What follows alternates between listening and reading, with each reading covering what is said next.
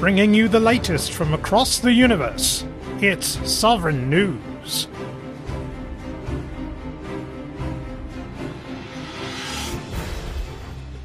Tonight, This just in from the creator and host of Sovereign Tech. Dr. Brian Sovereign has announced that as of episode 500, the Sovereign Tech podcast will be rebranded as Sovereign Technica, Podcast of the Universe. In other news, it has been made official that the show will henceforth release on Thursday nights. While Dr. Sovereign has said that Monday nights are favorable, he has decided to no longer preempt the holy day of wrestling fans throughout the galaxy. And coming up next, the present kaiju threat in Tokyo. Are they really the monsters, or are humans? And we'll have Count Vlad Dracul with the weather report. And I hear it'll be raining blood.